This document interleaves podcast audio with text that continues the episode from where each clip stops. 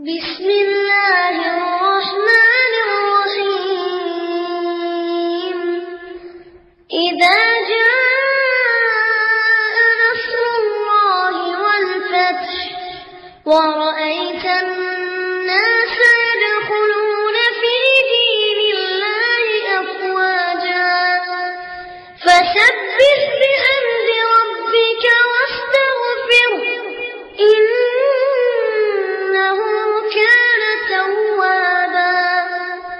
அஸ்லாம் அலைக்கும் வரமத்துல்லாஹி வபரகாத்துகும் எல்லாம் உள்ள அல்லாஹு ரப்புல் ஆலமீன் இந்த மனித சமுதாயத்திற்கு வழங்கியிருக்கிற அருள்கொடைகளிலே ஆகச் சிறந்த அருள்கொடை என்று ஒன்றை குறிப்பிட்டு சொல்வதாக இருந்தால் அது திருக்குரான் தான். திருக்குரானிலும் அல்லாஹ் இதனை குறிப்பிடுகிறான். அர் ரஹ்மான் அல்லமல் குர்ஆன். அல்லாஹ் அளவற்ற அருளாளன் அவன் தனது அளவற்ற அருளுக்கு எதை முதன்மை உதாரணமாக அடையாளமாக குறிப்பிடுகிறான் என்றால் அல்லமல் குர்ஆன். அவன்தான் குர்ஆனை கற்றுக் கொடுத்தான். ஹலக்கல் இன்சான அல்லமகுல் பயான். மனிதனை படைத்து அவனுக்கு விளக்கக்கூடிய அறிவு ஞானத்தை வழங்கினான் என்று அல்லாஹு ரப்புல் ஆலமின் திருக்குறானிலே குறிப்பிடுகிறான். திருக்குரான் அல்லாஹுவின் ஆகச்சிறந்த அருக்குடையாக எப்படி திகழ்கிறது?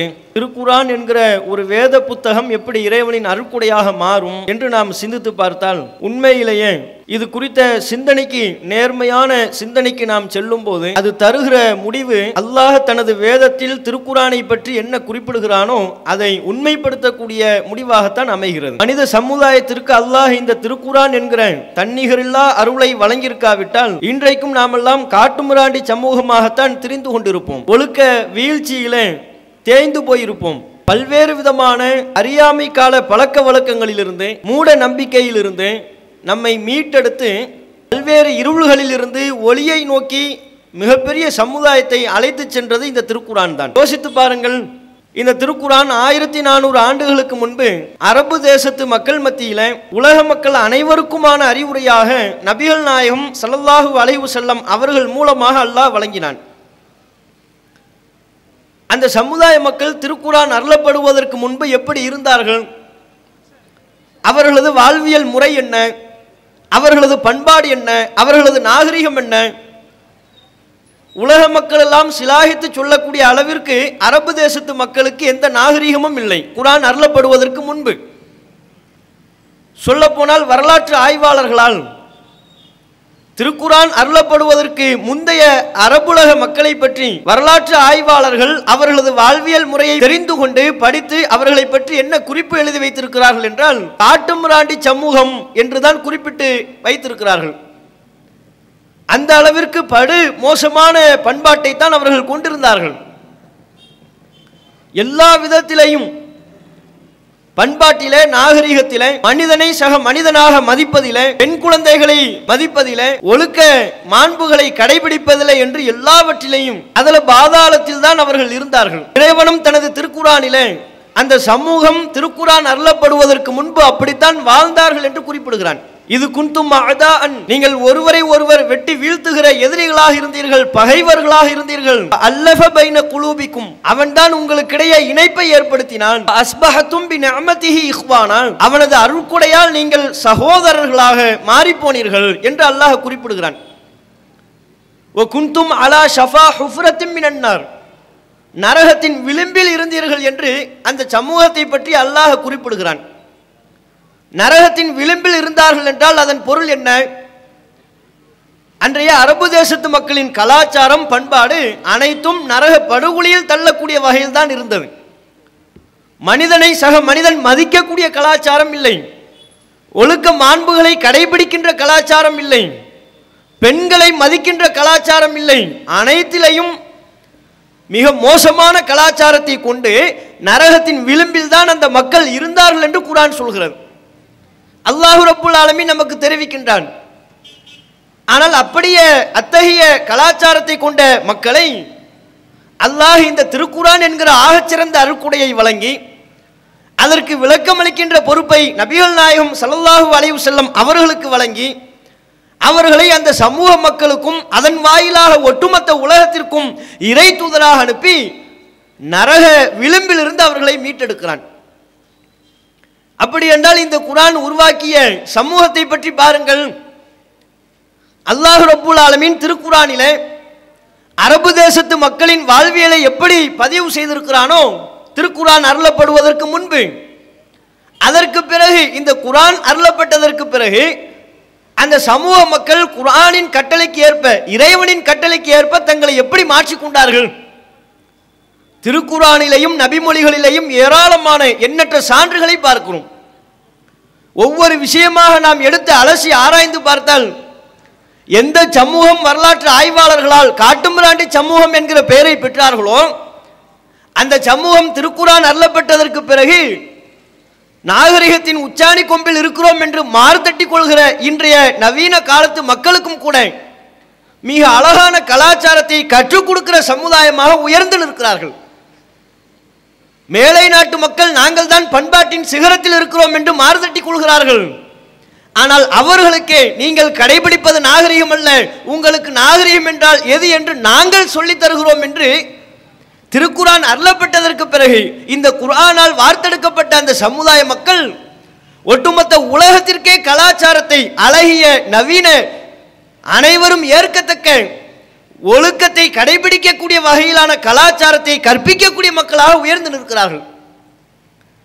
எப்படியெல்லாம் அவர்கள் இந்த சமூக மக்களுக்கு இன்றைய நவீன உலகத்திற்கு அற்புதமான கலாச்சாரத்தை திருக்குறானால் உருவாக்கப்பட்ட சமுதாய மக்கள் கற்றுக் கொடுக்கிறார்கள் நீங்கள் குரான் அருளப்படுவதற்கு முன்பு அரபு தேசத்து மக்கள் பெண்களை ஒரு அற்பமாக கருதினார்கள். பெண் குழந்தை பிறந்ததை பற்றி அவர்களுக்கு சொல்லப்பட்டால் அதை காது கொடுத்து கேட்க மாட்டார்கள். தங்களது வாழ்விலேயே மிக மிக வெறுக்கத்தக்க வார்த்தையாக பெண் குழந்தை பற்றியான செய்தியைத்தான் அவர்கள் கருதி கொள்வார்கள். அது மாத்திரமல்ல பெண் குழந்தை அவர்களுக்கு பிறந்து விட்டால் ஈவு இறக்கம் சிறிதும் இல்லாமல் சிசுவை அந்த குழந்தையை மண்ணோடு மண்ணாக புதைத்து கொல்லக்கூடிய கலாச்சாரத்தை பெருமிதமாக கருதி செயல்பட்டு வந்தார்கள். அதனுடைய தொற்று நோய் இன்றைக்கும் உலகத்தில் இருப்பதை பார்க்கலாம். நமது சமுதாய மக்கள் மத்தியிலையும் கூட முதலாவதாக பிறப்பது ஆண் குழந்தையாகத்தான் இருக்க வேண்டும் என்று நினைப்பார்கள்.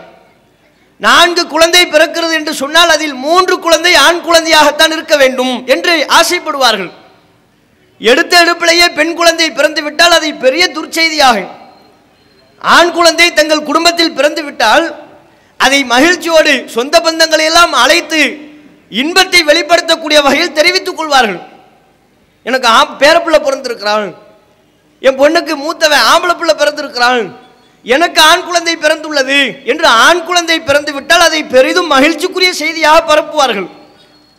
அதுவே பெண் குழந்தை பிறந்து விட்டால் மூச்சு பேச்சு இல்லாமல் விக்கித்து நிற்பார்கள்.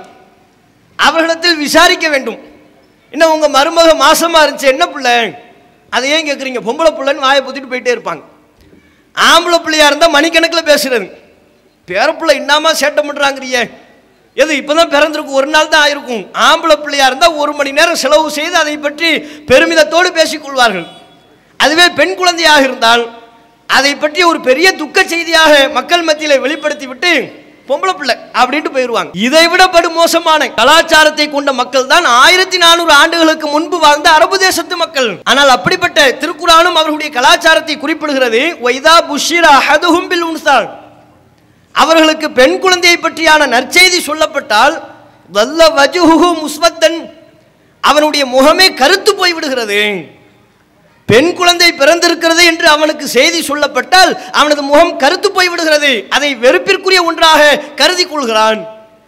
அந்த வெறுப்பை போக்கக்கூடிய வகையில் திருக்குறான் சொல்கிறது பெண் குழந்தை பிறக்கின்ற செய்தி உனக்கு நற்செய்தி என்று திருக்குறான் சொல்கிறது. அத்தகைய அறியாமையிலிருந்து அந்த சமூக மக்களை மீட்டெடுக்கிறது பெண் பெண்களையும் மதிக்க வேண்டும் அவர்களும் நம்மை போன்ற மனிதர்கள் என்கிற அற்புதமான சிந்தனையை அவர்களையும் ஏற்றுக்கொண்டு வாழக்கூடிய வகையிலான வாழ்வியலை திருக்குறான் காட்டுமிராண்டி சமூகம் என்று அழைக்கப்பட்ட அரபு தேசத்து மக்களுக்கு முன்வைத்து பெண்களுக்கு எல்லா விதமான உரிமைகளையும் நிலைநாட்டி இன்றைய நாகரீக உலமே அதிசயப்படக்கூடிய அளவிற்கு பெண்களுக்கான உரிமைகளை திருக்குறான் நிலைநாட்டியது. என்னென்ன உரிமைகளை வழங்கியது? இன்றைக்கு ஒரு பெண் என்று எடுத்துக்கொண்டால் அவளது வாழ்வில் மிக முக்கியமான தருணம் திருமணம். திருமணம் என்று வரும் பொழுது அந்த திருமணத்தை ஒட்டி இன்றைக்கு நமது சமுதாயத்தில் என்னென்ன கலாச்சார சீர்கேடுகள் எல்லாம் இருக்கிறது? திருமணம் என்று வந்துவிட்டால் பெண் வீட்டாரிடமிருந்து பல்வேறு வகையிலான வரதட்சணை என்கிற பெயரில் பொருட்களை வாங்கக்கூடிய கலாச்சாரம் இன்றைக்கும் இருக்கிறது. முஸ்லிம் சமூகத்தில் மாத்திரமல்ல இந்தியாவில் வாழ்கிற எல்லா சமூகத்து மக்கள் மத்தியிலையும் திருமணத்தை ஒட்டி பெண் வீட்டாரிடமிருந்து வரதட்சணை வாங்கக்கூடிய நடைமுறை அனைத்து சமூக மக்கள் மத்தியிலையும் பாரபட்சம் இல்லாமல் இருக்கிறது. இஸ்லாமிய சமூக மக்கள் மத்தியிலையும் இருக்கிறது. மாப்பிள்ளை கொஞ்சம் படித்து விட்டால் போதும். அவன் டாக்டரா இருக்கணுங்கிற அவசியம்லாம் இல்லை. படித்தது எட்டாம் வகுப்பு படிச்சிருப்பார். அதை போய் பெண் வீட்டில் ரொம்ப பெருமையா என் பிள்ளை ரொம்ப பெரிய பெரிய படிப்புலாம் படிச்சிருக்கிறான். எவ்வளோ படிச்சிருக்கிறார்? எட்டாம் வகுப்பு. நம்ம வக்கீலுக்கு படிச்ச மாதிரி. பெரிய பெரிய படிப்புலாம் படிச்சிருக்கிறான். உங்கள் பொண்ணுக்கு என்ன போடுவீங்க? என்று வாய் விட்டு வெக்கத்தை விட்டு வாய் விட்டு சுயமரியாதை இழந்து வரதட்சணையை கேட்டு பெறக்கூடிய அவலம் நமது சமூகத்தில் இன்றைக்கும் இருக்கின்றது. வரதட்சணை ஒழிப்பதற்கு பல்வேறு சட்டத்திட்டங்கள் எல்லாம் போட்டு பாயிற்று. ஆனால் இந்திய மக்களிடமிருந்து பல்வேறு சமூகத்திடமிருந்து இந்த வரதட்சணை முற்று முழுவதுமாக ஒழிக்கப்பட்டதாக வரலாறு இல்லை. ஆனால் ஆயிரத்தி நானூறு ஆண்டுகளுக்கு முன்பே திருக்குறான் அந்த சமூக மக்களுக்கு போதிக்கின்றது. மக்களே நீங்கள் திருமணம் செய்வதாக இருந்தால் வாத்துன் நிசாஅ சதுகாத்திஹின்ன நிஹ்லா. அந்த பெண்களுக்கு மகர் என்கிற மனக்குடையை நீங்கள் கொடுத்து திருமணம் முடியுங்கள். நீ தான்ப்பா கொடுக்கணும். திருமணம் என்று வரும்போது அந்த பெண்ணிடமிருந்து நீ வாங்குவது உனக்கு அழகல்ல கொடுக்க கடமைப்பட்டவன் நீ. அவளுக்குரிய மனக்குடையை மகராக நீ வழங்கிவிடு. என்று ஒட்டுமொத்த ஆண்களுக்கும் திருக்குறான் இந்த கட்டளையை பிறப்பித்து மகர் கொடுத்து திருமணம் செய்யக்கூடிய கலாச்சாரத்தை திருக்குரான் ஊக்கப்படுத்துகிறது. பெண்களை பல்வேறு வகையில் கொடுமைப்படுத்தக்கூடிய அந்த சமூக மக்களை கண்ணியமான முறையில் பெண்களை நடத்தக்கூடியவர்களாகவும் திருமணத்தை ஒட்டி பல்வேறு வகையில் மகரை கொடுத்து திருமணம் முடிக்கக்கூடிய கலாச்சாரத்தையும் ஆயிரத்தி நானூறு ஆண்டுகளுக்கு முன்பே அரபு தேசத்து மக்கள் மத்தியிலே இந்த குரான் உருவாக்கி காட்டியது. இதை நீங்கள் இந்த காலகட்டத்திலிருந்து யோசித்து பாருங்கள். வரதட்சணை என்கிற ஒரு அம்சத்தை ஒழிப்பதற்கு எத்தனையோ பல இயக்கங்கள் பல்வேறு பெண்ணிய அமைப்புகள் பல்வேறு சமூக நல தொண்டுகள் அனைத்தும் எதற்கு ஒரு அஜெண்டா? திருமணத்தை ஒட்டி பெண்ணிடமிருந்து வாங்கப்படுகிற வரதட்சணை. இந்த நடைமுறையை ஒழிக்கணும். இதற்காக வேண்டி பல்வேறு சட்டத்திட்டங்கள் இதற்காக பல்வேறு இயக்கங்கள் இதற்காக பல்வேறு சமூக தொண்டு நிறுவனங்கள் அனைத்தும் இருந்து மக்களின் நடைமுறையிலிருந்து வரதட்சணையை முழுவதுமாக ஒழிக்க முடியவில்லை. ஆனால் திருக்குறானை பின்பற்றுகிற ஒரு சமூகம் ஆயிரத்தி நானூறு ஆண்டுகளுக்கு முன்பு இருந்த அந்த சமூகத்திலிருந்து இப்போது வரையிலையும் குரானை பின்பற்றுகிற உண்மையான முஸ்லிம்கள் யாவரும் தங்களது திருமணத்தின் போது ஆண்களாக இருப்பவர்கள் பெண்ணுக்கு மகர் கொடுத்து திருமணம் முடிப்பவர்களாக உருவாகி இருக்கிறார்களே அதுவும் இப்படிப்பட்ட சட்டத்தை ஆயிரத்தி நானூறு ஆண்டுகளுக்கு முன்பே திருக்குரான் வழியே பிறப்பிக்கப்பட்டு மக்கள் மத்தியிலே கடைபிடிக்கப்படுகிறது என்று சொன்னால் எப்படிப்பட்ட ஒரு மாற்றம்? எத்தகைய சமூகத்தை இந்த திருக்குரான் உருவாக்கி வைத்திருக்கிறது? யோசித்து பாருங்கள் இந்த காலகட்டத்தில் இருந்து கொண்டு முந்தைய காலத்தை குரானின் அறிவுரை வழங்கப்பட்ட காலத்தை சிந்தித்து பாருங்கள். மகர் என்கிற ஒன்றில் மாத்திரமல்ல மகர் கொடுத்து திருமணம் முடிப்பதின் வாயிலாக வரதட்சணையை ஒழிப்பது மாத்திரமல்ல பல்வேறு வகையில். இன்றைக்கும் பெண்ணியவாதிகள் என்று தங்களை அடையாளப்படுத்திக் கொள்பவர்கள் நாங்கள் பெண்களுக்காக பாடுபடுகிறோம். பெண்களுக்காக குரல் கொடுப்பவர்கள் பெண்கள் முன்னேற்றத்திற்காக போராட்டங்களையும் ஆர்ப்பாட்டங்களையும் முன்னெடுப்பவர்கள் என்று தங்களின் ஒட்டுமொத்த வாழ்வே பெண்களின் வாழ்வை மேம்படுத்துவதற்காக அர்ப்பணிக்கப்பட்டது என்பதை போன்று தங்களை அடையாளப்படுத்திக் கொள்வார்கள். அத்தகைய பெண்ணியவாதிகள் இன்றைக்கும் முன்வைத்து போராட்டத்தை ஆர்ப்பாட்டங்களை நடத்தக்கூடிய அம்சம் என்ன? பெண்களுக்கு சொத்துரிமை வழங்கப்பட வேண்டும். பெண்களுக்கு சொத்துரிமை மறுக்கப்படுகிறது.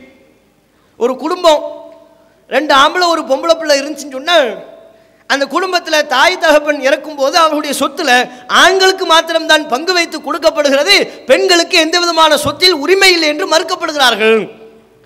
இது பெண்களுக்கு இழைக்கப்படுகிற மிகப்பெரிய அநீதி. இதை நாங்கள் தட்டி கேட்போம். இதற்காக நாங்கள் போராடுவோம். பெண்களுக்கும் சொத்தில் உரிமை வழங்கப்பட வேண்டும். இன்றைக்கும் போராடி கொண்டிருக்கிறார்கள். இது எந்த காலம்? இங்கிருந்து நாங்க ராக்கெட்டை விடுறோம் இங்கிருந்து நாம சந்திரனை ஆய்வு செய்யறோம் இனி நாம டூருக்கு போறதா இருந்தா செவ்வாய் கிரகத்துக்கு தான் போக போறோம். அதுக்கு பிளான் பண்ணிக்கிட்டு இருக்கிறோம்னு பேசிக்கிட்டு இருக்கிற காலம். காலத்தையும் யோசிச்சு பார்க்கணுமா இல்லையா? பெண்களுக்கு சொத்துரிமை வேண்டும் என்கிற முழக்கம் கேட்கிறது. இன்றைக்கும் நமது காதுகளில் இந்த முழக்கம் கேட்டுக்கொண்டிருக்கிறது இந்த முழக்கம் கேட்கிற காலம் எப்படிப்பட்ட காலம்? செவ்வாய் கிரகத்துக்கு நம்ம சுற்றுலா போயிட்டு வரணும். அதுக்கு நாங்கள் ரூட்டு போட்டுக்கிட்டு இருக்கிறோம்ங்கிறோம் போயிட்டு வரத்துக்கு ரூட்டு கிளியராக இருக்கா? அங்கே போனோம்னா தங்குறதுக்கு இடம்லாம் ஏற்பாடு பண்ண முடியுமா? என்று எல்லாவற்றையும் ஆய்வு செய்யக்கூடிய ஒரு காலம். இப்போ நாகரிகத்தின் உச்சாணி கொம்பில் பல்வேறு விஞ்ஞான ஆய்வுகள் மேற்கொள்ளப்படுகிற இந்த காலகட்டத்திலையும் பெண்களுக்கு சொத்துரிமை வேண்டும் என்கிற முழக்கம் கேட்கின்றது. யோசித்து பாருங்கள் திருக்குறான் உருவாக்கி சமுதாயத்தை சிந்தித்து பாருங்கள். ஆயிரத்தி நானூறு ஆண்டுகளுக்கு முன்பு எந்த போராட்டமும் இல்லாமல் எந்த ஆர்ப்பாட்டமும் இல்லாமல் எந்த பெண்ணியவாதிகளின் அமைப்பின் கோரிக்கைகளும் இல்லாமல் திருக்குறான் பகிரங்கமாக சொன்னது பெண்களுக்கு சொத்தில் உரிமை உண்டு. கணவனின் சொத்தில் மனைவிக்கு பங்குண்டு. தந்தையின் சொத்தில் பிள்ளைகளுக்கு மகளுக்கு பங்குண்டு. ஒரு பெண் ஒரு ஆணுக்கு எந்தெந்த கதாபாத்திரமாக இருக்கின்றாலோ அந்த அனைத்து வடிவிலையும் குறிப்பிட்ட நிபந்தனைகளோடு அவர்களுக்கு சொத்தில் உரிமை உண்டு.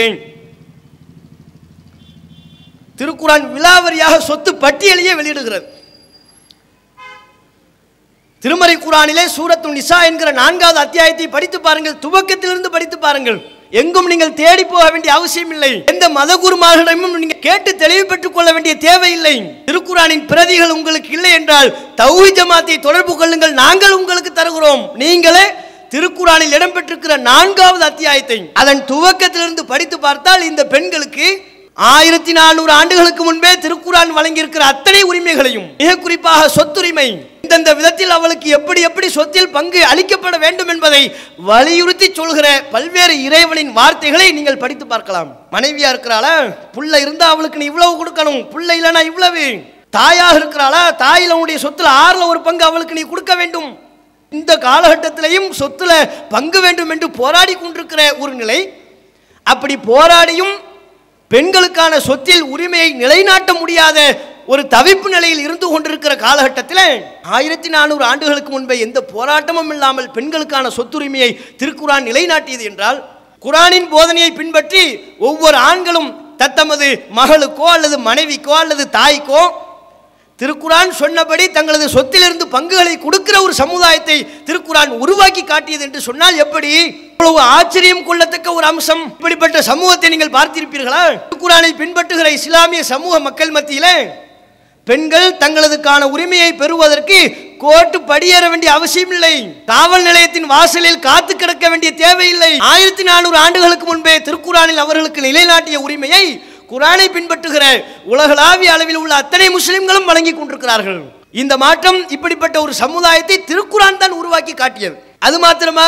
இன்றைக்கு ஒரு பெண்ணுடைய கணவன் இறந்து விட்டான். அல்லது ஏதேனும் பிரச்சனையில் விவாகரத்து ஆகிவிட்டது. அப்ப அந்த பெண்ணு இளம் வயதில் உடையவளாக இருப்பாளையானால் அவளுக்கு இன்னொரு வாழ்க்கையை அமைக்க வேண்டும். முதல் திருமண வாழ்க்கை தான் கசப்பா போயிருச்சு. அவளுக்கு நன்மையாக அமையவில்லை. அதிலிருந்து மீண்டு இப்போது இருந்து கொண்டிருக்கிறாள். இவளுக்கு ஒரு நல்ல மணமகனை பார்த்து திருமணம் முடித்து வைக்க வேண்டும் என்று எல்லா பெற்றோரும் விரும்புவார்கள். அவ்வாறு கணவனை இழந்த பெண்கள் அவர்களும் கூட நாம் இன்னொரு திருமணத்தை செய்து கொள்ளலாம் என்கிற எண்ணம் அவர்களுக்கும் உண்டு. பல பெண்களுக்கு. ஆனால் அதற்கு மிகப்பெரிய தடையாக இருப்பது எது? இந்த காலகட்டத்திலையும் ஒரு பெண் மறு விவாகம் இன்னொரு திருமணத்தை செய்து கொள்வதற்கு கணவன் இல்லாத நிலையில் கணவன் இறந்துவிட்ட நிலையில் அல்லது கணவனால் விவாகரத்து செய்யப்பட்ட நிலையில் இன்னொரு திருமணத்தை செய்து கொள்வதற்கு இந்த காலகட்டத்தில் பெரும் போராட்டத்தை அந்த பெண் முன்னெடுக்க வேண்டிய அவசியம் இருக்கிறது. விதவை திருமணம் என்று இன்றைக்கு புரட்சி அது ஏதோ பெரிய புரட்சி போல பேசிக் கொண்டிருக்கிறார்கள். விதவை திருமணம் பல்வேறு அமைப்புகள் இதற்காகவே சில அமைப்புகள் தோற்றுவிக்கப்பட்டு அந்த அமைப்பின் முழு நேர ஊழியமாக முழு நேர வேலையாக விதவை பெண்களை திருமணம் செய்ய வேண்டும். அவர்களுக்கும் நாம் மறுவாழ்வு அளிக்க வேண்டும் என்கிற ஒற்றை அறிவுரையை மாத்திரமே உலகத்தில் போதித்துக் கொண்டிருக்கிறார்கள். இவர்கள் பெரும் போராட்டத்தை செய்து இன்றைக்கும் ஊர் ஊராக தெரு தெருவாக அமைப்புகள் கட்டி முழங்கிக் கொண்டிருக்கிற இந்த விதவைக்கான திருமணத்தினுடைய விழிப்புணர்வை திருக்குறான் என்றைக்கோ ஏற்படுத்தி விட்டதே. ஆயிரத்தி நானூறு ஆண்டுகளுக்கு முன்பே திருக்குறான் போதித்து விட்டது. நபிகள் நாயம் சல்லா அலிஸ்லாம் அவர்கள் தனது வாழ்க்கையின் மூலமாக தனது அறிவுரையின் மூலமாக பெண்கள் கணவனை இழந்து விட்டாலும் அல்லது விவாகரத்து செய்யப்பட்டு விட்டாலும் குறிப்பிட்ட காலக்கெடுவிற்கு பிறகு இத்தா காலம் என்று சொல்வார்கள். அந்த காலக்கெடுவிற்கு பிறகு அவர்கள் தங்களது மறு விவாகத்தை செய்து கொள்ளலாம். அதற்கான முழு உரிமை அவர்களுக்கு உண்டு. திருக்குறானும் பெண்களுக்கான இந்த உரிமையை நிலைநாட்டுகிறது. நபியல் நாயகமும் நிலைநாட்டுகிறார்கள். குறிப்பிட்ட காலக்கெடுவுனா மதுகப்பில் சொல்ற மாதிரி உள்ள காலக்கெடுவுலாம் இல்லை. அதையும் இங்கே நீங்கள் புரிஞ்சுக்கணுமா இல்லையா? மதுகப்பில் என்ன சட்டம் வச்சுருப்பாங்க? புருஷங்காரன் காணாமல் போயிட்டான். இப்போ இந்த பொம்பளை இன்னொரு திருமணம் செய்யணும். அதுக்கு எவ்வளவு காலம் காத்திருக்கணுமா? இதான் சொல்கிறாங்க நூற்றி இருபது வருடம் காத்திருக்க வேண்டும். நூற்றி இருபது வருஷம். அந்த பெண்ணுக்கு புருஷன் காணாமல் போகும்போது வயசு ஒரு இருபத்தஞ்சின்னு வைங்க. முப்பதுன்னு வச்சுக்குவோமே. இப்போ புருஷன் காணாமல் போயிட்டா முப்பது வயசில் ஜமாத்தார்கள்ட்ட வந்து சொல்கிறாங்க ஜமாத்தார்களே என் புருஷன் காணாமல் போயிட்டா எங்கே இருக்காருன்னு தெரியல. பல வருஷமாக எந்த தொடர்புமே இல்லை. அப்படின்னு வந்து முறையிடும் போது ஜமாத்தார்கள் மதுக படிப்பில் என்ன தீர்ப்பாங்க? அப்படியா சரி உங்கள் திருமணம் பந்தம் முறிஞ்சிருச்சு நீ காத்திருக்க வேண்டும். எவ்வளவு காலம்? நூற்றி இருபது வருஷம் காத்திரு. நூற்றி இருபது ப்ளஸ் முப்பது நூற்றி ஐம்பது. நூற்றி ஐம்பது வயசில் அந்த அம்மாவுக்கு எங்கே போய் நம்ம கல்யாணம் பண்ணுறது தான் தெரியல. கபர் குழியில் போய் கல்யாணம் பண்ணுறதா ஒரு பேச்சுக்கு நூற்றம்பது வயசில் அந்த அம்மா உசுரோடு ஹயாத்தாக இருந்தால் கூட மாப்பிள்ளை எங்கே போய் தேர்றது நம்ம? யோசிச்சு பாருங்கள் எவ்வளோ பெரிய சிக்கல். நல்ல வேலையாக இன்னொரு மதுகப்பு ரொம்ப இறக்கப்பட்டு ஒரு மதுகப்பு நூற்றி இருபது வருஷம் சொல்லுது. இன்னொரு மதுகப்பு இறக்கப்பட்டு போனா போகட்டும் போடான்னு சொல்லி பெண்களுக்கெல்லாம் இறக்கப்பட்டு நீ நூற்றி இருபது வருஷம்லாம் காத்திருக்க வேண்டிய தேவையில்லைம்மா. அப்போ எவ்வளோ வருஷம்? தொண்ணூறு வருஷம் காத்திருந்தால் போதும். எவ்வளோ பெரிய இறக்கம் மனசு பார்த்தீங்களா அந்த மதுகப்புக்கு? வெறும் தொண்ணூறு வருஷம் காத்திருந்தால் போதும். அது அந்த மதுகப்பு. அப்போ தொண்ணூறு ப்ளஸ் முப்பது அதுலேயே நூற்றி இருபது வருஷம் ஆயிடுச்சு அப்போ நூற்றி இருபது வயசில் அந்த அம்மாவுக்கு இன்னொரு மாப்பிள்ளையை பார்த்து தமிழ் மேற்றுமொழியில் விளம்பரம் கொடுத்து இன்ன பிற இணையதளங்களில் விளம்பரம் கொடுத்து மாப்பிள்ளையை கண்டுபிடிச்சு கல்யாணம் பண்ணுறது சாத்தியமாகக்கூடிய உண்டா அப்படி ஒரு அறியாமையையும் மூட பழக்க வழக்கத்தையும் திருக்குறான் போதிக்கவில்லை. மூணு மாதம் அல்லது குறிப்பிட்ட நாட்கள். இப்படியான ஒரு காத்திருப்பு காலத்தை திருக்குறான் போதித்துவிட்டு பெண்களுக்கான மறுமணத்தை புரியக்கூடிய ஒரு கலாச்சாரத்தை திருக்குறான் அப்போதே போதிக்கிறது என்று சொன்னால் அப்படிப்பட்ட சமூகத்தை உருவாக்கியது என்று சொன்னால் சொல்லப்போனால் திருக்குறானினுடைய போதனையை ஒட்டி அந்த சமூக மக்கள் மத்தியில் விதவைகளாக இருக்கிற பெண்களை திருமணம் முடிப்பது வெறுக்கத்தக்க ஒன்றாகவும் அருவருக்கத்தக்க ஒரு அம்சமாக பார்க்கப்படவே இல்லை. பல்வேறு நபித்தோழர்கள் அவர்கள் இளம் வயதுடையவர்களாக இருந்த போதிலும் கூட விதவை பெண்களுக்கு வாக்களித்திருக்கிறார்கள்.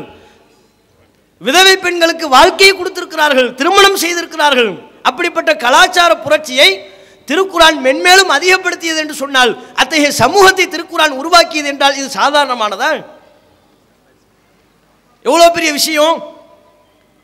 இதே போல பெண்களுக்கு இன்றைக்கும் கூட பள்ளிவாசல்களிலே நுழைவதற்கான வழிபாட்டு உரிமை மறுக்கப்படுவதை நீங்கள் பார்க்கலாம். மதுகப் என்று சொல்லிக்கொண்டு அவங்க பெண்களுக்கு என்ன போதிப்பாங்க? நீங்கள் பள்ளிவாசலுக்குலாம் வரக்கூடாது. நாங்கள் எங்கே வர நீங்கள் வர வேண்டிய இடம்லாம் தருகா தர்காவுக்கு போய்க்கங்க. அங்கே போய் எதை வேண்டுமானாலும் வணங்கலாம். தர்காக்களுக்கு சென்று சமாதிகளுக்கு சென்று மனிதனை வணங்கி வழிபடலாம். ஆனால் பள்ளிவாசலுக்கு வந்து படைத்த இறைவன் அல்லாகவே நீங்கள் வணங்கி வழிபடக்கூடாது. பள்ளிவாசலுக்கு வருகிற உரிமை பெண்களுக்கு வழங்கப்படாமல் இருக்கிறது இன்றைக்கும். இன்றைக்கும் கூட முஸ்லிம்கள் பல பள்ளிவாசல்களிலே பெண்களை அனுமதிக்காமல் இருக்கிறார்கள். இதை திருக்குறான் சொல்லுதா? பெண்கள் பள்ளிவாசலுக்குள்ள வரக்கூடாது. அல்லது நபியல் நாயும் சல்லா அலிஸ்லம் அவர்கள் போதித்தார்களா? திருக்குறானை பார்த்தால் பெண்களை பள்ளிவாசலுக்கு வருவதற்கான அனுமதியை குரானில் சொல்லப்பட்டிருப்பதைத்தான் நீங்கள் பார்க்கலாம். உலகத்திலேயே ஆகச்சிறந்த ஆலயம் எது? பள்ளிவாசல்களிலேயே. இறைவனால் அங்கீகரிக்கப்பட்டு மிகச்சிறந்த ஆலயம் என்று சான்றிதழ் வழங்கப்பெற்ற பள்ளி மக்காவில் அமைந்திருக்கிற காபத்துல்லா. அதுதான் இறைவனை வணங்கி வழிபடுவதற்காக கட்டப்பட்ட உலகத்திலேயே முதல் ஆலயம். அந்த ஆலயத்திற்குள்ளே பெண்கள் வருவதற்கு தடுக்கப்படுகிறார்களா? யோசித்து பாருங்கள். திருக்குரான் சொல்கிறது வலில்லாஹி அலன்னாசி ஹெஜ்ஜுல் பைத்தி மணிஸ்தத்தா இலகி சபீலா. பொருளாதார ரீதியாக உடல் ரீதியாக சென்று வர சக்தி பெற்ற மக்கள் அனைவருக்கும் காபத்துல்லாவிற்கு சென்று வருவது கடமை. குரான் போதிக்கிறது. ஆண்களாக இருந்தாலும் சரி பெண்களாக இருந்தாலும் சரி உங்களுக்கு பொருளாதார வசதி இருக்கின்றதா? உடல் ஆரோக்கியம் இருக்கிறதா? அங்கே சென்று வருவதற்கான சக்தி உங்களுக்கு இருக்கும் என்றால் நீங்கள் கண்டிப்பாக உங்கள் வாழ்க்கையில் ஒரு தடவை எனும் மக்காவில் அமைந்திருக்கிற காபத்துல்லாவிற்கு சென்று வர வேண்டும். பள்ளிவாசலுக்கு வாங்க என்று திருக்குறான் அழைப்பு விடுக்கிறது பெண்களை நோக்கி. ஆனால் முஸ்லிம்கள் இன்றைக்கும் சொல்லிக் கொண்டிருக்கிறார்கள் பெண்கள்லாம் பள்ளிவாசலுக்கு வரக்கூடாது. இது முஸ்லிம்களிடத்தில் உள்ள க- நடைமுறை மாத்திரமல்ல. பிற மதத்தவர்களை கூட எடுத்துக்கொள்ளுங்கள் பிற மத க- கலாச்சாரத்திலும் கூட நடைமுறைகளிலேயும் கூட ஆண்கள் நாங்கள் மாத்திரம்தான் ஆலயத்திற்குள்ளே சென்று வணங்கி வழிபடுவோம். குறிப்பிட்ட கோயில்களுக்கு குறிப்பிட்ட ஆலயங்களுக்கு பெண்கள்லாம் வரக்கூடாது. அவங்களுக்கு உரிமை இல்லைங்கிறாங்க. இன்றைக்கும் சபரிமலையில் பெண்கள் வரக்கூடாது என்று குரல் எழுப்பக்கூடிய சகோதரர்கள் நிறைய இருக்கிறார்கள். அதெல்லாம் அங்கே வரக்கூடாது. பெண்கள் வரக்கூடாது. சரியில்லை. கோர்ட்டே வரலாம்னு சொன்னாலும் நாங்கள் அனுமதிக்க மாட்டோம். மீறி பெண்கள் போனால் நாங்கள் அவங்களை அடிப்போம் துன்புறுத்துவோம் அச்சுறுத்துவோம் என்று இன்றைக்கு செயல்பட்டு கொண்டிருக்கிறார்கள். இப்போ பாருங்கள் பல மதங்களில் கூட ஒரு ஆலயம் என்று வரும்போது அங்கே அனைவரும் உள்ளே நுழைந்து இறைவனை வணங்கி வழிபாடு செய்யலாம் என்கிற நிலைக்கு மாற்றமாக ஆண்கள் வரலாம் பெண்கள் வரக்கூடாது என்று சொல்கிறார்கள். முஸ்லிம்களிலேயும் ஒரு சிலர் இந்த தவறான நடைமுறையை கடைபிடித்துக் கொண்டிருக்கிறார்கள். இன்றைக்கு பெண்ணியவாதிகள் என்று தங்களை அடையாளப்படுத்திக் கொள்பவர்கள் போராடுகிறார்கள். எங்களுக்கும் ஆலயத்தில் நுழைவதற்குரிய உரிமையை வழங்க வேண்டும். இல்லை நாங்கள் ஆலய நுழைவு போராட்டம் நடத்துவோம். யோசித்து பாருங்கள் இந்த இரண்டாயிரத்தி பதினெட்டாம் ஆண்டிலும் கூட இறைவனை வணங்கி வழிபடுவதற்கு ஆலயத்திற்குள்ளே நாங்கள் நுழைய வேண்டும். அதற்கான உரிமை எங்களுக்கு நீங்கள் தர வேண்டும். மீறி நாங்கள் உள்ளே நுழைந்தால் எங்களுக்கு அச்சுறுத்துகிறார்கள் தாக்குகிறார்கள். அதிலிருந்து அரசு தக்க பாதுகாப்பை தர வேண்டும் என்று கேட்டுக்கொண்டிருக்கிற இந்த காலகட்டம். ஆயிரத்தி நானூறு ஆண்டுகளுக்கு முன்பே எந்த விதமான அச்சுறுத்தலும் இல்லாமல் எந்த விதமான தாக்குதலும் இல்லாமல் திருக்குறானும் நபியல் நாயகமும் ஒட்டுமொத்த சமூகத்திற்கு சொல்கிறார்கள் நபியல் நாயகம் போதிக்கிறார்கள் உங்கள் மனைவியர் பள்ளிவாசலுக்கு வர அனுமதி கேட்டால் ஃபலா தம்னஉ இமா அல்லாஹி மசாஜித் அல்லாஹ் அவர்களை நீங்கள் தடுக்காதீர்கள் அனுமதி கொடுங்க பள்ளிவாசலுக்கு போக அனுமதி கேட்குறாங்களா? உங்கள் மனைவியர் உங்கள் வீட்டில் உள்ள பெண்கள் அருகில் உள்ள பள்ளிவாசலுக்கு செல்கிறார்களா? நீங்கள் தடுக்கக்கூடாது. அவர்கள் பள்ளிவாசலுக்குள்ளே சென்று இறைவனை வணங்கி வழிபாடு செய்வதற்குரிய உரிமை அவர்களுக்கு உண்டு. எத்தகைய ஒரு சமுதாயம்? நபியல் நாயகம் தனது வாழ்விலை நடைமுறைப்படுத்தியும் காட்டினார்கள். கூட்டம் கூட்டமாக பெண்கள் நபியல் நாயும் சல்லா அலிஸ்லாம் அவர்கள் தொழுத பள்ளிவாசல்களிலே கூட்டம் கூட்டமாக பள்ளிவாசலுக்கு வந்து தொழுகையை நிறைவேற்றக்கூடிய மக்களாக இருந்தார்கள். அல்லாஹவின் தூதர் சொல்கிறார்கள் நான் தொழுகையில் நிற்கிறேன். தொழுகையை துவக்கும் போது நீண்ட நேரம் ஓத வேண்டும் என்று ஆசைப்பட்டு தொழுகிறேன். ஆனால் புக்கா சபி ஒரு குழந்தையின் அழுகுரல் என் காதில் விழுகிறது. அந்த அழுகுரலை கேட்கும்போது அந்த குழந்தையினுடைய தாயின் மனது எவ்வளவு கஷ்டப்படும். ரசுல்லா சொல்றாங்க நான் தொழுகையில் நிற்கிறேன் ஒரு குழந்தையின் அழுகுரல் கேட்கிறது. அப்போ அந்த அம்மாவும் தொழுகையில் வந்து பங்கு கொண்டிருப்பாளே. அவளது மனது பெரிதும் கஷ்டப்படுமே என்று நினைத்து ஃபஅத்தஜவ்வசு, எனது தொழுகையை நான் சுருக்கிக் கொள்கிறேன் என்று சொல்கிறார்கள். அப்படி என்றால் நபியல் நாயகத்தின் இந்த கூற்று எதை வெளிப்படுத்துகிறது? அவர்கள் காலத்திலேயே பெண்கள் பள்ளிவாசலுக்கு வரலாம் என்கிற பொது அறிவிப்பை மாத்திரம் செய்யாமல் நடைமுறைப்படுத்தி காட்டினார்கள். நபியல் நாயகம் இமாமாக நின்று துளவிக்கிற பல்வேறு துளைகளிலே கூட்டம் கூட்டமாக பெண்கள் பள்ளிவாசலுக்கு வந்து தங்களுக்குள்ள உரிமையை பெற்றிருக்கிறார்கள். எப்படிப்பட்ட சமூகத்தை இந்த திருக்குறான் உருவாக்கி வைத்திருக்கிறது? இன்றைக்கும் தமிழ்நாடு தௌஹி ஜமாத்தின் தமிழகம் முழுக்கம் உள்ள மர்க்கசுகளிலே ஆண்களை விட பெண்களை மோதக்கூடிய அளவிற்கு கூட்டம் வருகிறார்களே. தமிழ்நாடு தௌஹி ஜமாத்தினுடைய மர்க்கசுகள் அனைத்திலையும் பெண்களுக்கும் தனியாக இடம் ஒதுக்கீடு செய்யப்பட்டு தங்களது வணக்க வழிபாடுகளை பள்ளிவாசலுக்கு வந்து இறைவனின் ஆலயத்திற்கு வந்து நிறைவேற்றக்கூடிய உரிமை அவர்களுக்கு நிலைநாட்டப்பட்டிருக்கிறதே. இது எந்த அடிப்படையில் சாத்தியமானது? இஸ்லாமிய பெண்கள் நீங்கள் சிந்தித்து பார்க்க வேண்டும். இந்த மார்க்கம் நமக்கு வழங்கியிருக்கிற அருக்குடையை யோசித்து பார்க்க வேண்டும். பிற மதத்தில் உள்ள பெண்கள் எல்லாம் தாங்கள் யாரை கடவுளாக கருதி வணங்கி வழிபட்டுக் கொண்டிருக்கிறார்களோ அவர்களை வழிபாடு செய்வதற்கு எங்களை ஆலயத்திற்குள்ளே நுழையுங்கள். அதற்கு அனுமதியுங்கள் அதற்கு பாதுகாப்பு தாருங்கள் என்று இன்றைக்கும் கூக்குரல் இட்டுக் கொண்டிருக்கக்கூடிய காலத்தில் இஸ்லாத்தை திருக்குறானை பின்பற்றுகிற பெண்களுக்கு எந்த விதமான போராட்டமும் ஆர்ப்பாட்டமும் இல்லாமல் பள்ளிவாசலுக்கு வந்து தொழுகை நிறைவேற்றுவதற்குரிய உரிமை உங்களுக்கு வழங்கப்பட்டிருக்கிறதே இது திருக்குறான் நமக்கு வழங்கியிருக்கிற மிகப்பெரிய அறுக்குடை இல்லையா? இப்படிப்பட்ட சமூகத்தை திருக்குறான் உருவாக்கி வைத்திருக்கிறது என்று சொன்னால் இது ஆச்சரியம் இல்லையா? எல்லா விதத்திலையும் பெண்கள் தொடர்பாக மாத்திரமே பல்வேறு விஷயங்கள். அதுபோக அந்த சமூகத்தில் என்ன அதிகமாக இருந்தது? மது சர்வ சாதாரணம் போதைப் பொருட்களில் ஊறி திளைத்தவர்களாக அந்த சமுதாய மக்கள் இருந்தார்கள். எந்த அளவிற்கு என்று சொன்னால் அன்றைக்கு இறைவனை வணங்கி வழிபாடு செய்வதற்கு ஆலயத்திற்குள்ளே வருவார்கள். ஆலயத்திற்குள்ளே இறைவனை வணங்குவதற்காக வரும்போது கூட மது குடித்து விட்டு வருவார்கள். அந்த அளவிற்கு மதுவில் ஊறி திளைத்த சமுதாயம். இன்றைக்கு நமது வீடுகளில் எப்படி சுத்திகரிக்கப்பட்ட குடிநீரை பாட்டில் பாட்டிலாக கேன்கள் கேன்களாக வைத்திருக்கிறோமோ ஆர்வ வாட்டர்னு சொல்றோம்ல அதை நமது வீட்டில் கேன் கேன்களாக வைத்திருப்பதைப் போல அன்றைக்கு உள்ள அரபு தேசத்து மக்கள் தங்களது வீடுகள் ஒவ்வொன்றிலையும் மது பீப்பாய்களை மதுவால் நிரப்பி ஊற்றி வைத்திருந்தவர்களாக இருந்தார்கள். சர்வ சாதாரணம் மதுவிலேயே ஊறி திளைத்த மக்கள். ஆனால் இந்த திருக்குறான் அந்த சமுதாயத்தில் எப்படிப்பட்ட ஒரு மாற்றத்தை ஏற்படுத்துகிறது? சொல்லப்பட்டிருக்கிற இறைவனின் கட்டளை அவர்களுடைய வாழ்க்கையில் எவ்வளவு பெரிய தாக்கத்தை ஏற்படுத்துகிறது என்று யோசித்து பாருங்கள்.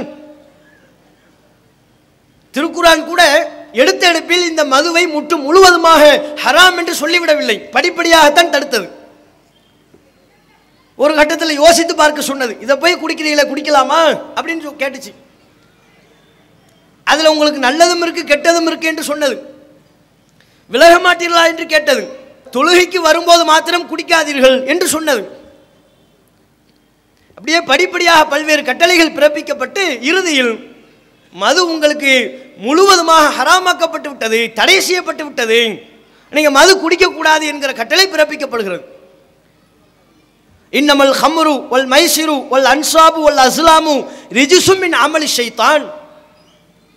மது சூதாட்டம் பழிப்பிடங்களில் குறிப்பார்ப்பது இவைகள் அனைத்தும் ஷெய்தானின் காரியங்கள் ஃபஜ்தனி பூஹு அவற்றிலிருந்து நீங்கள் விலகிக் கொள்ளுங்கள் என்று குரான் சொல்லி நபியல் நாயிம் சுல்லா அலைஹி அவர்கள் தனது அறிவிப்பாளரை அனுப்பி மக்கள் மத்தியில் அறிவிப்பு செய்ய சொல்கிறார்கள். அலா அறிந்து கொள்ளுங்கள். இன்னல் ஹம்ர கது ஹொர்ரிமத் மது. முழுவதுமாக ஹராமாக்கப்பட்டு விட்டது. அறிவிப்பு வருது இப்போ தான் வருது. இந்த அறிவிப்பு வருகின்ற பொழுது சில நபித்தோழர்கள் மது ஹராம் என்று முழுவதுமாக அறிவிக்கப்படாத காரணத்தினால குடிச்சிக்கிட்டு இருக்கிறாங்க. அப்போ தான் நான்கு ஐந்து நபித்தோழர்களாக சேர்ந்து கொண்டு மதுவை ஊற்றிக்கிட்டு இருக்கிறாங்க. மதுவை ஊற்றி குடித்து கொண்டிருக்கும் போது ரசூல்லாவுடைய அறிவிப்பாளர் வந்து விட்டார். வந்து சொல்கிறார் மது ஹராமாக்கப்பட்டு விட்டதை தவிர்த்து கொள்ளுங்கள். இது நபிகள் நாயகத்தின் அறிவிப்பு. சொன்ன மாத்திரத்தில் அந்த சமுதாய மக்கள் மத்தியில் எப்படிப்பட்ட ஒரு மாற்றத்தை இந்த அறிவிப்பு ஏற்படுத்துகிறது என்று பாருங்கள். இதுதான் திருக்குறானின் அறிவிப்பு இதுதான் இறைவனின் அறிவிப்பு இதுதான் இறை தூதரின் அறிவிப்பு என்று சொல்லப்பட்ட மாத்திரத்தில் மதுவை குடிக்க முற்பட்ட அந்த நபித்தோழர்கள் நபிகள் நாயகத்தின் அறிவிப்பை கேட்டதற்கு பிறகு மதுவை ஊற்றி விடுகிறார்கள் கீழே. அல்லா ரசூல் எப்ப இது ஹராம்னு சொல்லிட்டாங்களோ அதற்கு பிறகு இதை நாம் உட்கொள்ள கூடாது இது இருந்து ஒரு சொட்டை கூட நாம் பருகலாகாது என்று தரையில் ஊற்றுகிறார்கள் என்று சொன்னால் இப்படிப்பட்ட மாற்றம் அது சாத்தியமா? நமக்கெல்லாம் சாத்தியப்படுமா? யோசிச்சு பாருங்க அதையே வாழ்நாள் பழக்கமாக கொண்ட ஒருவன் திருக்குறானில் அல்லாஹ் இவ்வாறு கட்டளையிட்டு விட்டான். இது ஹராம் என்று அல்லாஹ் அறிவித்து விட்டான் என்று சொன்ன மாத்திரத்தில் தனது வாழ்நாள் பழக்கத்தை மறு வினாடி விடுவதற்கு யாராவது முன் வருவார்களா? அப்படி மாற்றிக்கொண்ட ஒரு சமுதாயத்தை வரலாற்றில் காட்ட முடியுமா? எந்த வரலாற்றிலையும் இப்படிப்பட்ட மாற்றம் ஏற்பட்ட திருக்குறானுக்காக தனது வாழ்நாள் பழக்கத்தையே உடனடியாக விட்டொழித்து விட்ட ஒரு சமுதாயத்தை எந்த வரலாற்றிலையும் காட்ட முடியாது. இஸ்லாமிய வரலாற்றை தவிர நபித்தோழர்களின் வரலாற்றை தவிர நமக்கே சாத்தியப்படாது. சிகரெட்டு குடிக்கிறவட்ட சொல்லுங்க ஏன்பா இவ்வளவு சிகரெட்டு குடிக்கீங்க விடுங்களேன் அப்படின்னு சொல்லி பாருங்கள் அது என்னமோ பெரிய ஒரு பெருமைக்குரிய விஷயமா இருக்கு. நான் செயின் ஸ்மோக்கர் டக்குன்னு விடக்கூடாது. ஏன் டக்குன்னு விட்டா என்ன ஆகும்? டக்குன்னு விட்டா இதயம் நாசமாக போயிடும் கல்லீரல் மண்ணாக போயிடும் மண்ணீரல் கல்லாக போயிடும்னு பல காரணங்கள் சொல்வார். குடிச்சிக்கிட்டு இருக்கிறதுனால உசிரே போயிருது. அது அதை பற்றி கவலை இல்லை. குடிக்கிறது டக்குன்னு விட்டோம்னா சிகரெட்டு குடிக்கிறதெல்லாம் டக்குன்னு விட்டோம்னா அதெல்லாம் சரி வராது நம்ம செயின் ஸ்மோக்கர் கொஞ்சம் கொஞ்சமாக தான் ஸ்டெப் பை ஸ்டெப்பாக தான் போவோம். இப்படி இன்றைக்கும் பேசக்கூடிய மக்கள் இருக்கிறார்களே மது தொடர்பிலேயே சொல்லி பாருங்க ஏன் நீ மது குடிக்கிறாய்? குரான் இதை ஹராம் என்கிறதே. நபிகள் நாயகம் இதை கூடாது என்கிறார்கள் என்று சொல்லி பாருங்கள். அதெல்லாம் சரிதான் பை. அதெல்லாம் டக்குன்னு விட்டுற முடியாது பை. ஆனால் அந்த சமுதாயத்தை பாருங்க அல்லாஹுவின் தூதருடைய அறிவிப்பு வருகிறது. வந்த மாத்திரத்தில் மது என்கிற மிகப்பெரிய மாயையிலிருந்து தங்கள் வாழ்நாள் பழக்கத்திற்கு அடிமையாக இருந்த அத்தகைய படு மோசமான கலாச்சாரத்திலிருந்து உடனடியாக மீண்டு வருகிறார்கள் என்று சொன்னால் அப்படிப்பட்ட சமூகத்தை இந்த குரான் கட்டமைக்கிறது என்றால் எப்படிப்பட்ட ஒரு மாற்றம்? எத்தகைய ஒரு சமுதாயத்தை இந்த குரான் உருவாக்கி வைத்திருக்கிறது? அதன் பிரதிபலிப்பை இன்றைக்கும் இஸ்லாமிய சமூக மக்கள் மத்தியில் நீங்கள் பார்க்க இயலும். பிற மதத்தவருடைய பண்டிகை எடுத்து பாருங்கள். தீபாவளி வருகிறது பொங்கல் வருகிறது. மதுவினுடைய விற்பனை என்ன? ஏகபோகமாக விற்பனை. ரெண்டாயிரத்தி பதினாறு தீபாவளி அன்றைக்கு மது விற்பனையால் அரசுக்கு கிடைத்த லாபம் இருநூத்தி நாற்பத்தஞ்சு கோடி. ரெண்டாயிரத்தி பதினேழில் ஒரு இருபது கோடி குறைந்து விட்டது. ஏன்னா அந்த சமூகத்தில் மதுவுனால நிறைய பேர் செத்தாங்க கொண்டாங்கன்னு பல போராட்டங்கள்லாம் நடைபெற்று ரெண்டாயிரத்தி பதினாறில் இரநூத்தி நாற்பத்தஞ்சு கோடி அரசுக்கு கிடைத்த வருவாய். ரெண்டாயிரத்தி பதினேழில் இந்த இரநூத்தி நாற்பத்தஞ்சு கோடி என்பதிலிருந்து ஒரு இருபது கோடி குறைந்து விட்டது. உடனே அரசு குடிமக்கள் நலன் அக்கறை கொண்ட அரசு திட்டம். என்ன? இன்னும் போன வருஷத்தை விட இருபது கோடி குறைஞ்சிருச்சு. அடுத்த வருஷம் நம்முடைய டார்கெட்டு முந்நூற்றி ஐம்பது. எப்படி பாருங்க? அடுத்த வருஷம் நம்முடைய டார்கெட்டு முந்நூற்றி ஐம்பது கோடி. அதை வருவாயாக பெறக்கூடிய அளவிற்கு மதுவை நம்ம அதிகமாக உற்பத்தி செய்யணும் மக்கள் மத்தியில் கொண்டு போய் விற்பனை செய்யணும் என்று இலக்காக நிர்ணயித்து ரெண்டாயிரத்தி பதினெட்டில் பெரும் அளவில் தீபாவளி பண்டிகையை ஒட்டி மாத்திரம் இரநூத்தி முப்பது கோடின்னு சொல்றதெல்லாம் என்ன? ஒரு நாள் கணக்குங்க. பண்டிகை நாள் என்கிற அந்த ஒரு நாளை ஒட்டி மது விற்பனையின் மூலம் அரசுக்கு கிடைக்கிற வருவாய். இது போல பொங்கல் இது போல இன்ன பிற பண்டிகைகள். இது போன்ற மது விற்பனை அதிகரிக்கக்கூடிய ஒவ்வொரு வருடத்திற்கும் மது விற்பனை அந்தந்த பண்டிகைகளை ஒட்டி அதிகரிக்கிறது. முஸ்லிம்களும் தங்களது வாழ்க்கையில் இரண்டு பண்டிகைகளை கொண்டாடுகிறார்கள். ரமலான் ஒரு மாத காலம் நோன்பிருந்து பசித்திருந்து தாகித்திருந்து இச்சையை கட்டுப்படுத்தி ரம்ஜான் என்கிற பண்டிகையை கொண்டாடுகிறார்கள். அதற்கு பிறகான ஒரு மாத கால இடைவெளியில் ஹஜ்ஜு பெருநாள் என்கிற ஒரு பண்டிகை கொண்டாடுகிறார்கள். இந்த இரண்டு பெருநாள் பண்டிகை ஒட்டி தமிழக அளவிலே மது விற்பனை அதிகரித்த வரலாறு உண்டா? பிற மதத்தவர்களின் பண்டிகை என்றால் அந்த ஒரு தினத்தில் மாத்திரம் மதுவின் விற்பனை பல கோடிகளை தாண்டுகிறது. முஸ்லிம்களின் பண்டிகையில் மது விற்பனை அதில் பாதாளத்திற்கு செல்கிறது அல்லது சாதாரண நாட்களைப் போலத்தான் இருக்கிறது என்று சொன்னால் இது திருக்குரான் ஏற்படுத்தி இருக்கிற ஒரு மாற்றம் இல்லையா? இத்தகைய ஒரு சமுதாயம் எப்படி உருவானது? குரான் தான் எங்களுக்கு இறைவனால் வழங்கப்பட்டிருக்கிற அனுப்பப்பட்டிருக்கிற இறைவனின் வேதம். அதில் உள்ள ஒவ்வொன்றும் இறைவனின் வார்த்தைகள். அதற்கு நாங்கள் முழுவதுமாக கட்டுப்படுவோம் என்று கட்டுப்பட்டு நிற்கிற ஒரு சமுதாயத்தை திருக்குறான் உருவாக்கி இருப்பதின் விளைவு பண்டிகைகளை ஒட்டி முஸ்லிம் பண்டிகைகளை ஒட்டி மது விற்பனை அதிகரிப்பதில்லை. இந்த மதுவினுடைய கேடுகள் எவ்வளவு கேடுகள் ஏற்பட்டு கொண்டிருக்கிறது? பல்வேறு விபத்துகள் இந்த மது விற்பனையினால் ஏற்படுகிறது. மதுவை குடிச்சுக்கிட்டு போதையோட வாகனத்தை ஓட்டி அடுத்தவனை நல்ல வர்றவனை இடித்து விபத்துக்குள்ளாகி பல்வேறு விபத்துகள் பல்வேறு உயிரிழப்புகள் ஏற்படுகிறது. ஒவ்வொரு உயிரிழப்பும் நமக்கு ஒரு செய்தி. நாம் பேப்பரில் படிக்கணும் மது குடித்து விட்டு வாகனம் ஓட்டியதால் விபத்து. இருவர் பலி. நமக்கு அது வரும் செய்தி. அந்த இருவருடைய குடும்பத்தை யோசிச்சு பாருங்கள் அந்த ரெண்டு பேருடைய மனைவி மக்களை யோசிச்சு பாருங்கள் என்னுடைய வாழ்க்கையை பற்றி சிந்தித்து பாருங்கள். மதுவின் ஏற்பட்ட விபத்தினால் இறந்த அவன் பெற்றிருக்கிற பிள்ளைகளின் வாழ்க்கையை பற்றி யோசித்து பாருங்கள்.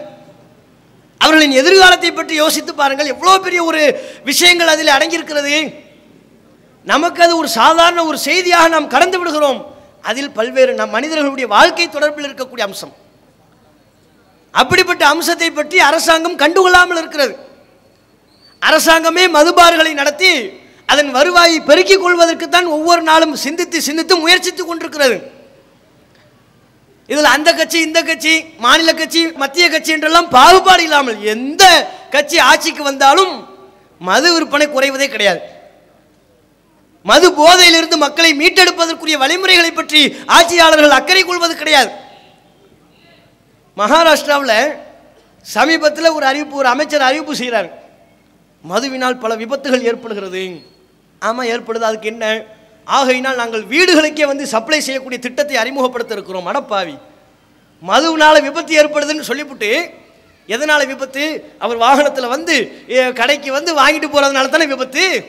அதை நாங்கள் குறைக்க போகிறோம். என்ன குறைக்க போகிறோம் எப்படி குறைக்க போகிற கடையை குறைக்க போறியா?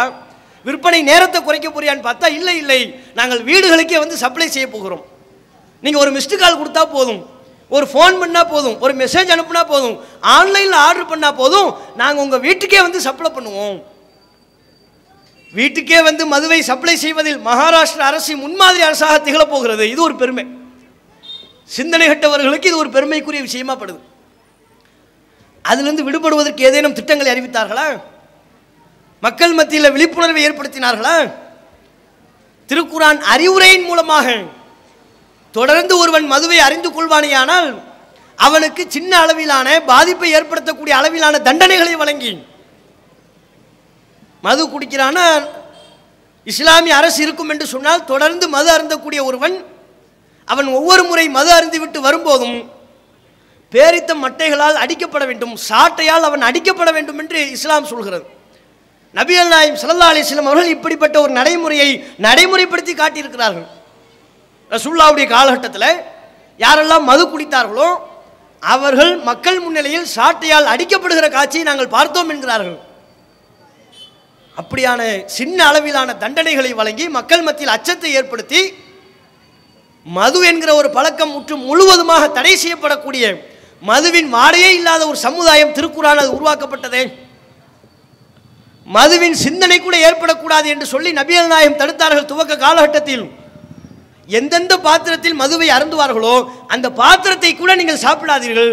அந்த பாத்திரத்தை கூட உங்கள் பார்வைகளிலிருந்து தூர விலக்கி வையுங்கள் என்று நபிகள் நாயகம் சொல்லி மதுவின் போதையிலிருந்து மீட்டெடுத்தார்கள். இன்னைக்கு மதுவினால பல்வேறு இழப்புகள் ஏற்படுவதை பார்த்தும் கூட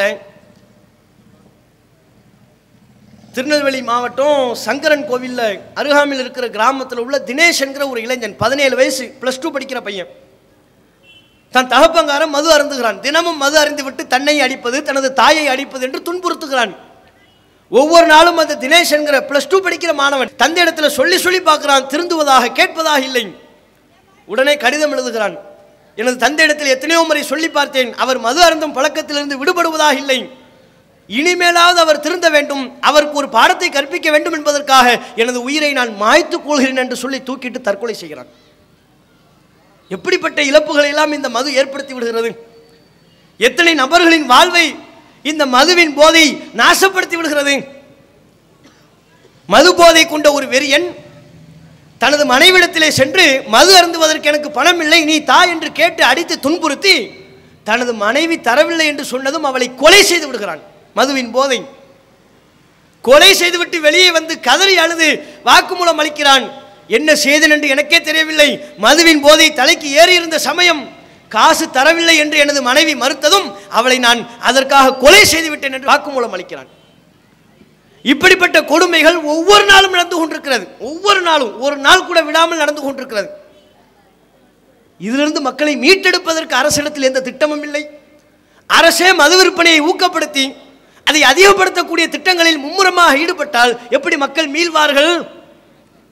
திருக்குறானின் அறிவுரை மதுவின் வாடையில்லாத ஒரு சமுதாயத்தை கட்டமைக்க விரும்பி அத்தகைய ஒரு சமுதாயத்தை உருவாக்கியும் காட்டியது என்று சொன்னால் இது திருக்குறான் ஏற்படுத்தியிருக்கிற மிகப்பெரிய மாற்றம். அதுபோல பல்வேறு போதைப் பொருட்கள். இன்றைக்கு பல இளைஞர்கள் மது மாது போன்ற பல்வேறு விதமான போதை பழக்கங்களுக்கு அடிமைப்பட்டவர்களாக இருக்கிறார்கள். ஆங்காங்கே நின்று கொண்டு பல இளைஞர்கள் கஞ்சா குடிக்கிறார்கள். இளைஞர்களுக்கும் போதைக்குமான தொடர்பை பற்றி வரக்கூடிய கட்டுரைகளை படித்தால் மிகப்பெரிய வியப்பு நமக்கு ஏற்படுகிறது. நாம் எந்தெந்த பொருளிலெல்லாம் போதை இல்லை என்று கருதி கொண்டிருக்கிறோமோ சர்வ சாதாரணமாக நம்முடைய வீட்டில் வைத்திருப்போமோ அந்த பொருளையே போதைக்குரிய பொருளாக மாற்றி அதன் மூலம் சுகம் காணக்கூடியவர்களாக ஒரு மிகப்பெரிய இளைய சமுதாயம் உருவாகி கொண்டிருக்கிறது.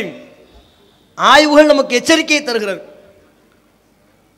அத்தகைய இளைஞர்கள் இன்றைக்கு இருக்கிறார்களே அவர்களுக்கு திருக்குறானின் அறிவுரையை கொண்டு போய் சேர்ப்பிக்க வேண்டிய கடமை நமக்கு இல்லையா அந்த இளைஞர்களை மது போன்ற போதை பொருட்களினுடைய பழக்கத்திலிருந்து மீட்டெடுத்து நல்லொழுக்க பாதையில் அவர்களை அழைத்து வர வேண்டிய சமூக கடமை நமக்கு இல்லையா யோசித்து பாருங்கள்.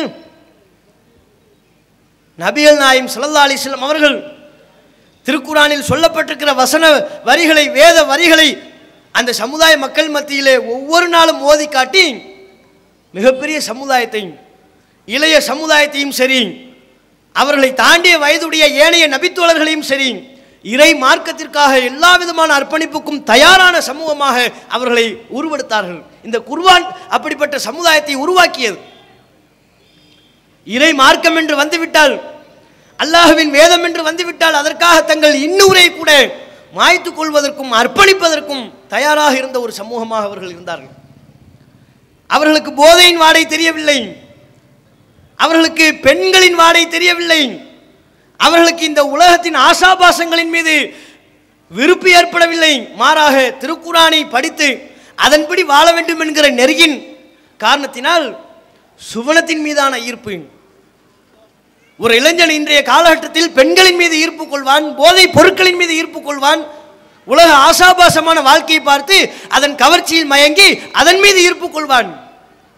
ஆனால் திருக்குறானால் கட்டமைக்கப்பட்ட சமுதாயம் அத்தகைய இளைஞர்கள் அத்தகைய பெரியவர்கள் திருக்குறானை படித்து படித்து தங்களை பண்படுத்தி சொர்க்கத்தின் மீது அதன் வாடையின் மீது ஆசை கொள்கிற மக்களாக இருந்தார்கள்.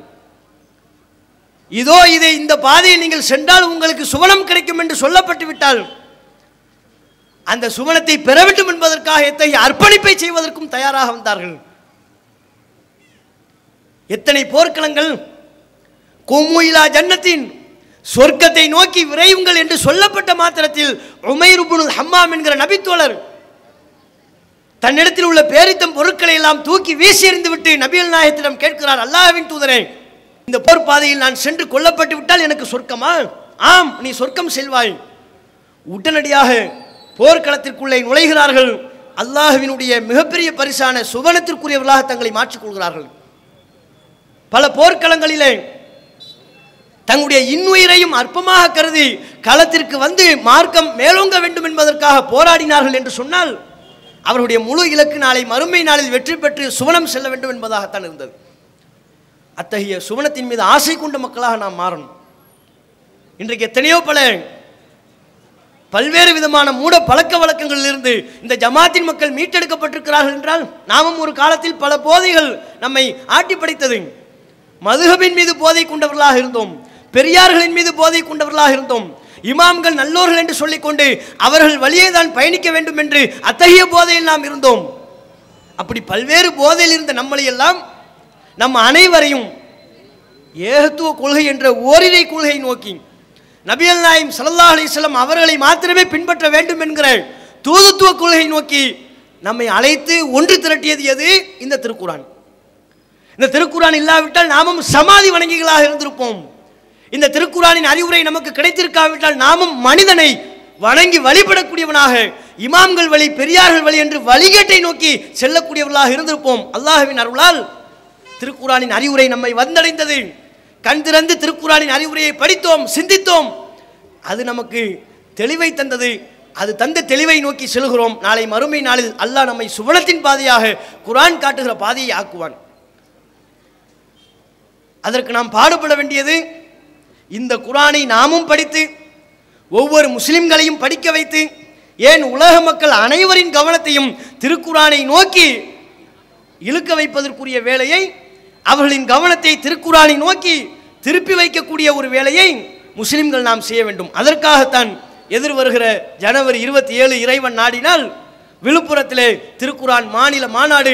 இந்த திருக்குரான் முஸ்லிம்களுக்கு மட்டும் சொந்தமானதல்ல முழு மனித குலத்திற்கும் சொந்தமானது என்பதை உலக மக்களுக்கு பறைசாற்றுவதற்காகத்தான் இந்த மாநாடு. இந்த மாநாட்டிற்காக உங்கள் அனைவரையும் பெருந்திரளாக பங்கேற்க வேண்டும் என்கிற கோரிக்கையை ஜமாத்தின் சார்பாக விடுத்து எனது உரையை நிறைவு செய்து கொள்கிறேன். வாஹ்ருதாவன் அலமதுல்லா ரபில் Allah!